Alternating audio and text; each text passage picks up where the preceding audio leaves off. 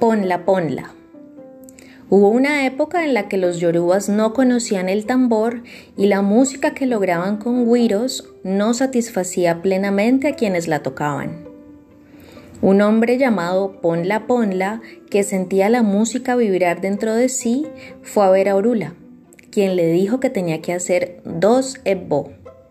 El primero con un chivo y el segundo con un gallo y dos palomas blancas. El primero debía botarlo en un matadero y el segundo en otro lugar del pueblo. Al regreso debía llevarle lo que encontrara en esos lugares.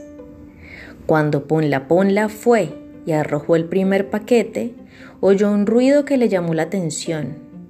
El ebó había caído sobre un cuero seco y lo tomó. Al botar el segundo, este chocó con una collera de la cual pendía una campanita. También se la llevó. Con todos los elementos en su mano, Orula le indicó cómo tenía que hacer el tambor y en qué consistía el secreto que iría dentro de él para que hablara.